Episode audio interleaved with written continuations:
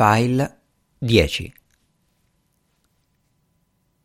Quando Jacques le aveva portato uno dei quadri, Geneviève aveva sospirato Povero padre.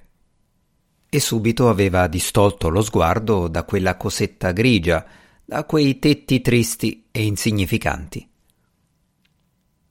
Ti ho portato anche il primo quaderno. Tutto questo appartiene a te. Non devi dimenticarlo.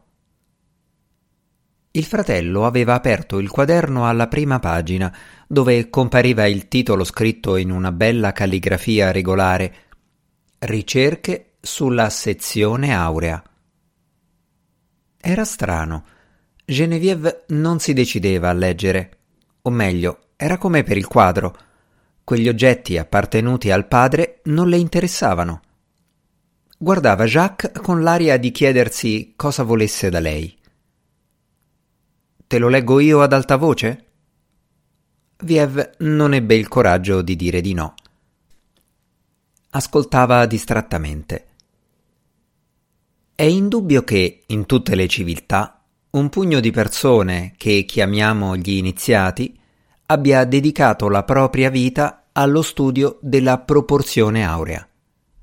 Dagli egizi agli elleni, dagli architetti ittiti a Leonardo da Vinci, Diversi maestri delle arti magiche hanno cercato, alcuni hanno trovato, come dimostrano i messaggi misteriosi rinvenuti nelle loro opere.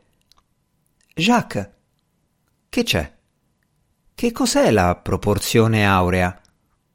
Non ne ho idea. Senti, me lo spiegherai tu quando lo avrai letto tutto. E non ne aveva più parlato. Suo fratello le aveva chiesto se voleva far appendere qualche quadro del padre nella sua stanza e lei aveva mormorato No, sono troppo tristi. Jacques se n'era andato quasi in collera, senza capire.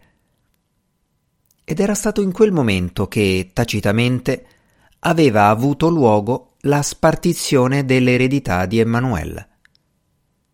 Sarebbe stato impossibile far capire a un estraneo in che cosa consistesse tale eredità e in che senso ci fosse stata una spartizione. Ma ormai tutti in casa conoscevano e rispettavano una convenzione segreta di cui non avevano mai parlato apertamente. Jacques aveva fatto il suo dovere chiedendo alla sorella se voleva che le portasse le tele e i quaderni. Peggio per lei se non gli aveva dato ascolto, persa com'era nelle sue fantasticherie e nelle sue preghiere. Anche Matilda si era sentita in obbligo di dire alla figlia Tuo padre ti ha lasciato tutto quello che si trova nell'atelier. Abbiamo fatto un inventario. Ne metto una copia nel tuo armadio. Ora cercheremo di capire se quella roba ha qualche valore. Genevieve non aveva fatto una piega. Chissà, forse non aveva nemmeno ascoltato fino alla fine. Ormai in casa c'era sempre qualcosa da fare. La prima parte della mattinata trascorreva, come prima, in mille piccole occupazioni, ma appena tutto era in ordine, Matilde e Poldin salivano nell'atelier, quasi sempre precedute da Sophie.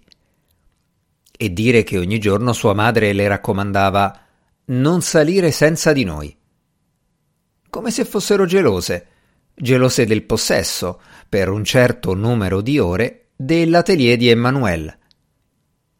Elise, Elise, gridavano nella tromba delle scale, porta su un po' di carbone.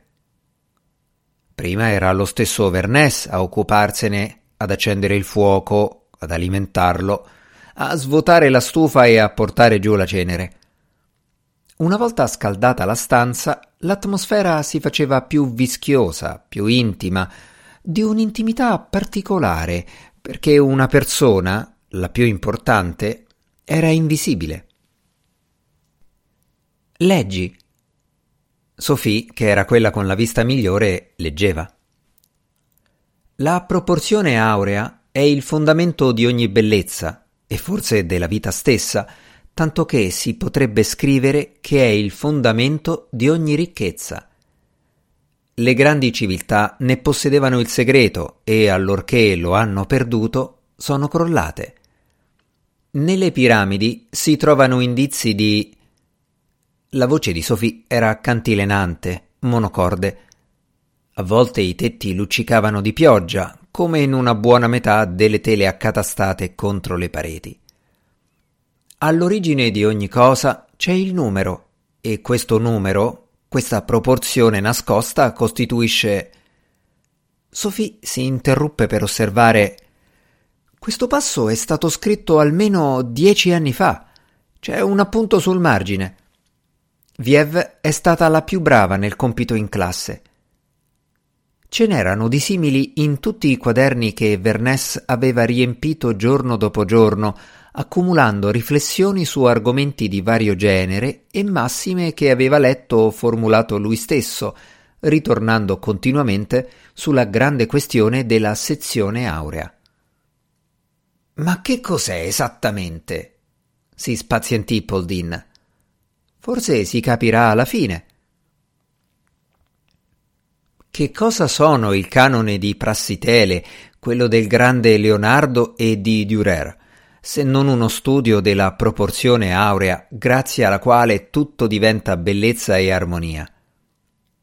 In fondo Da Vinci, nelle sue annotazioni, non allude proprio a questo, non ci confessa di essere alla ricerca della bellezza assoluta, della bellezza divina, della bellezza che niente può scalfire, che niente può distruggere o minimizzare?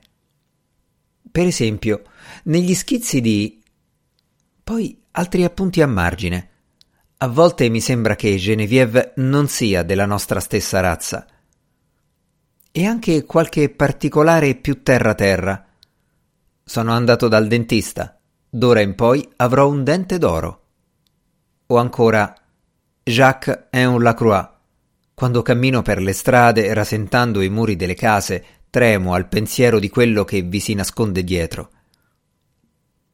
Matilde e Poldin ascoltavano, sperando forse in qualche frase rivelatrice. Erano impressionate da certi dettagli sorprendenti, a partire dal gran numero di quaderni che testimoniava un'attività certosina. Quei caratteri minuti scritti con l'inchiostro viola erano opera di Emmanuel. Li aveva tracciati lui a uno a uno nel corso degli anni, dietro la porta chiusa dell'atelier, così come aveva dipinto 143 volte l'unico paesaggio che aveva sotto gli occhi, quel panorama di tetti grigi con l'immutabile campanile. Che vuol dire, secondo te? Visto che ti ha dato lezioni di pittura, Magari ti ha parlato anche della sezione aurea. No, mamma. E non hai idea di cosa sia. Sarà una delle sue idee balzane, sospirò Matilde. Era come sua figlia, sognava sempre a occhi aperti. Ma allora perché quel testamento, quell'insistenza nel precisare che tutto quello che si trovava nell'atelier? E in che modo? Sì, in che modo un giorno avrebbe potuto essere d'aiuto a Genevieve? Dopo cena era il turno di Jacques.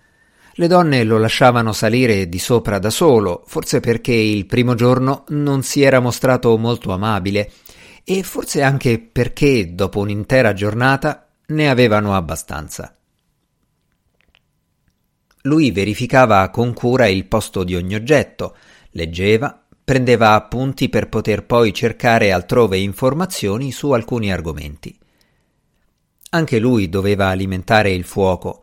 Benché non avesse visto il corpo del padre quando lo avevano steso sul divano, non gli piaceva guardare da quella parte e si riprometteva sempre di levare di mezzo lo scialle spagnolo, ma non ne aveva il coraggio, per cui si limitava a girare la sedia dall'altro lato. Quella settimana ricevettero ben due visite del notaio Crispin, che rimase a lungo chiuso nello studio con Poldin e Matilde. Per la verità non furono incontri molto cordiali. A più riprese si sentì risuonare la voce in falsetto del notaio che cercava di sovrastare quella bassa di zia Poldin. Una volta Matilde uscì piangendo e andò a rifugiarsi nella stanza della figlia. Che succede? chiese lei con candore. Non puoi capire. vuole approfittare della situazione. Sa che vogliamo evitare uno scandalo e detta le condizioni. Quali condizioni? Lascia stare. Non sono cose di cui devi occuparti tu. Dopo la seconda visita, le due donne, che avevano bisogno di parlare, salirono di comune accordo nell'atelier e così, per la prima volta, ci andarono per discutere di questioni personali. Fino a quel momento l'atelier era stato solo un terreno di ricerca, ma ormai ci si erano talmente abituate che quando avevano questioni serie da vagliare si rintanavano lì dentro chiudendo la porta e le finestre. La cena, quella sera, fu burrascosa. Ci fu un'aspra discussione tra Jacques e la zia e Matilde probabilmente piangeva dal momento che la sua voce non si sentiva quasi mai. Gli hai dettato tu quelle condizioni, ammettilo.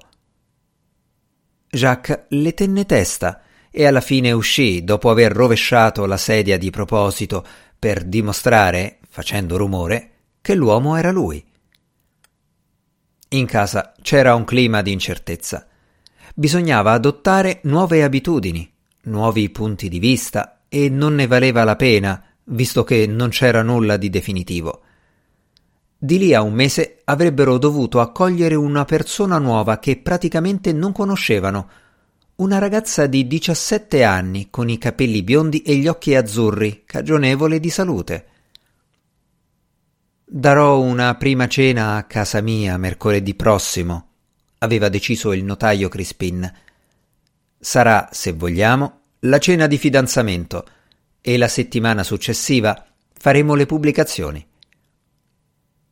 Più freddo di un Lacroix, pensava a certi dettagli a cui di solito pensano solo le donne. Bisognerà mettere un campanello elettrico all'ingresso, così chi verrà a trovare voi non disturberà la cameriera di mia figlia. Quanto al bagno, si dovrà aprire una nuova finestra. Un bagno? E che altro ancora? Aveva mille pretese, una vera e propria lista di rivendicazioni, che poi in pratica erano condizioni non negoziabili. Pensavo, aveva azzardato Poldin, che nei primi tempi, per gli sposini, sarebbe stato preferibile condividere. Ma che? D'accordo, vendeva la carica di notaio. Però le Lacroix gliela pagavano bene. Lui invece dava sì centomila franchi di dote alla figlia, ma in titoli che per un bel po' di tempo non sarebbe stato conveniente vendere. Avrebbero trasferito lo studio nei locali di quello che un tempo era stato lo studio del notaio Lacroix e già due giorni dopo Crispin si era presentato con un capomastro per discutere dei lavori di ristrutturazione. Bisognava aspettare. Sophie, furibonda, accusava rabbiosamente la madre di non difendere i loro interessi e di sacrificare tutta la casa a suo cugino. Non capisci che bisogna armarsi di pazienza. E poi? Poi si vedrà. In ogni caso, l'intero pian terreno sarebbe stato ceduto a Jacques, al suo studio e a sua moglie, Forse si sarebbero presi addirittura anche una stanza al primo piano, perché altrimenti non avrebbero avuto spazio per un ripostiglio. Anche il cortile sarebbe stato loro. Le Lacroix, in pratica, venivano confinate ai piani superiori. Del resto, già adesso si rifugiavano il più in alto possibile, nell'atelier di Vernesse, dove a poco a poco cominciavano a sentirsi a casa loro più che in qualsiasi altro posto. Avevano introdotto un cambiamento nella stanza. Per diversi giorni si erano chieste cosa mancasse e alla fine si erano rese conto che non c'era un orologio. Forse a Vernès non importava sapere che ora fosse, oppure aveva sempre con sé l'orologio da taschino. In sala da pranzo ce n'era uno antico con un grosso pendolo di ottone e visto che nel giro di qualche settimana la sala da pranzo non ci sarebbe più stata, l'orologio venne portato nell'atelier dove introdusse un nuovo ticchettio e il riflesso oscillante del pendolo di ottone. C'è il signor John, annunciò Elisa quel pomeriggio. Caso volle che fosse un giorno in cui non stavano esaminando i quaderni, ma parlavano di Jacques e della sua futura moglie. Pazienza. Avevano mandato a chiamare il signor John, che era un conservatore museale, perché desse un'occhiata alle tele di Emmanuel. Era grasso, imponente e teneva la pancia talmente in fuori che la testa gli ricadeva all'indietro come a un pavoncello. Come era sua abitudine, mise in scena tutto un siparietto. Guardò i quadri da vicino, da lontano, con gli occhi aperti, con gli occhi socchiusi, Fece tirare le tende, le fece riaprire, si divertì a grattare la pittura con l'unghia e concluse con un colpetto di tosse che non voleva dire niente. Pensa che valgano qualcosa? Eh, eh. Avevano dimenticato di invitarlo a togliersi il cappotto con il collo di velluto e siccome la stanza era molto calda era diventato paonazzo. Mi piacerebbe mostrarle anche questi quaderni, visto che trattano soprattutto di arte. Se vuole lasciarmeli. Non fu facile spiegargli che era impossibile, perché quei quaderni, per via del testamento e della diffidenza di Jacques, insomma, era. Allora lui si mise a sfogliarli seduta stante. Pauldin pensò a offrirgli un bicchiere di cognac e un sigaro, come era tradizione, e Sophie andò da basso a prenderli. Matilde, dal canto suo, si fece dare il cappotto, sicché il signor John cominciò a sentirsi quasi a suo agio sul divano mentre le tre donne aspettavano il verdetto. È interessante? Significa davvero qualcosa? Ehm, eh... Strizzava gli occhi per via del fumo del sigaro. Un'ora dopo era ancora là e siccome da un momento all'altro avrebbe suonato la campanella della cena, Poldin, dopo aver gettato uno sguardo interrogativo alla sorella, mormorò Sapendo che lei è scapolo, mi permetto di invitarla a cenare con noi, così, senza cerimonie. Era la prima volta da molto tempo che avevano un ospite a cena. Mandarono a prendere una bottiglia di Borgogna in cantina e il signor John la bevve quasi tutta da solo. Capite, non è facile da spiegare. Non è facile anche perché i mistici sono per loro natura inspiegabili. E a giudicare da quanto ho visto finora, Vernès era un mistico del Medioevo capitato per errore nel nostro tempo. Jacques lo ascoltava con freddezza. Poldin lo scrutava. Matilde teneva la testa inclinata di lato e le labbra serrate. Non vorrei creare false aspettative.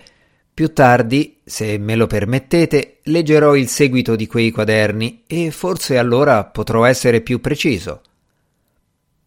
E i dipinti potrebbero valere qualcosa? Con un buon lancio sì. Quanto alle sue idee, se è realmente arrivato a una conclusione, l'atelier quella sera ebbe la rara fortuna di vedere tutta la famiglia riunita al suo interno con l'aggiunta di un estraneo, il conservatore museale. Quest'ultimo aveva sempre il bicchiere di cognac a portata di mano, fumava un secondo sigaro che Poldin gli aveva offerto di buon grado. Appoggiato allo schienale, leggeva scuotendo la testa, ammiccando, sorridendo, continuando a fare il suo teatrino, mentre intorno a lui tutti gli abitanti della casa, esclusa Genevieve, restavano immobili in attesa. Non male, non male. Curioso, eh? Eh, straordinario. Si fece mostrare di nuovo le tele ormai si sentiva talmente importante da rimanersene sul divano e ordinare a Sophie Vada un po' più in là. Basta. Inclini il quadro all'indietro. Bene. Ferma così. Che ne pensa? Se voleste affidarmi alcune di queste tele e i quaderni, anche per chi non era un membro della famiglia, era impossibile non avvertire la diffidenza che di colpo era diventata tangibile. E se uno di voi volesse venire con me a Parigi, si potrebbe. Alla fine l'aria era satura di un denso fumo azzurrino e puzzava terribilmente di alcol. Magari Sophie? Forse dovremmo chiedere a Genevieve se è d'accordo, insinuò Jacques. Vaglielo a chiedere. Ci andò e si imbarcò in un discorso confuso che lei interruppe. Vuoi far valutare le tele di papà? Ma Jacques, lo sai benissimo che non valgono niente. Disse così in perfetta buona fede e suo fratello rimase sconcertato. Per lui era in ballo la memoria del padre, il suo riscatto. Fa quello che vuoi, per me è lo stesso. Ma è roba tua. Se ti dico che per me è lo stesso. Aveva fretta di restare sola. Lui tornò dagli altri al piano di sopra e annunciò È d'accordo. Discussero ancora un po' e alla fine decisero che Sophie sarebbe partita due giorni dopo insieme al signor John. Dopodiché scesero di sotto. Matilde chiuse la porta dell'atelier, poi la riaprì perché aveva dimenticato di spegnere una delle lampade e dovette attraversare le sottili lingue di fumo che aleggiavano nella stanza.